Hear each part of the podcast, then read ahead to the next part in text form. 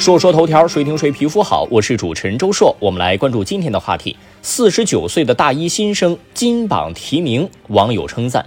又是一年高考季，人们关注的焦点又回到了这一年一度的盛会。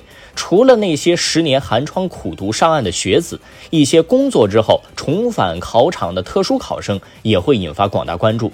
最近，河北师范大学四十九岁的大一新生杨玉江，因为自己的励志故事登上热搜。曾经忙于生计而无法追求绘画梦想的他，在儿子考上大学之后，他自己又重新开启了求学之路，从零开始集中备考。经过两年的高强度学习，二零二二年他被河北师范大学美术与设计学院录取，并和其他不同龄的同学一样，有条不紊地规划自己的学习生活。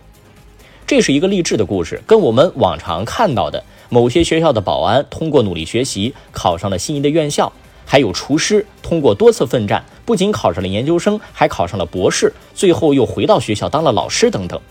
这都是不满足于现状、对人生有追求的奋斗者。尽管年龄不是他们的优势，但是有梦想谁都了不起。这里我们要进行对比的，或者应该引起注意的，就是每年都去考试，但是每年都失利的一些所谓的高考钉子户。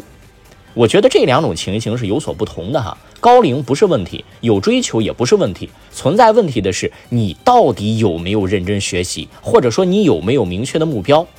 在一些高考钉子户身上，我似乎没有感觉到他们毅然决然的勇气，或者豁出一切就是要追求学历进步的决绝。当然，这种所谓高考钉子户一年一年的考，如果在不影响自己的家庭生活的状态下，那是他们自己的选择。但是残酷一点说，你学了那么多年。除非智商不正常，否则怎么都得上岸了吧？怎么还会出现这种屡败屡战的情况呢？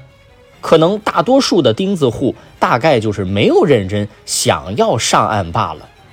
说说头条，谁听谁皮肤好。我是主持人周硕，下期节目咱们接着说。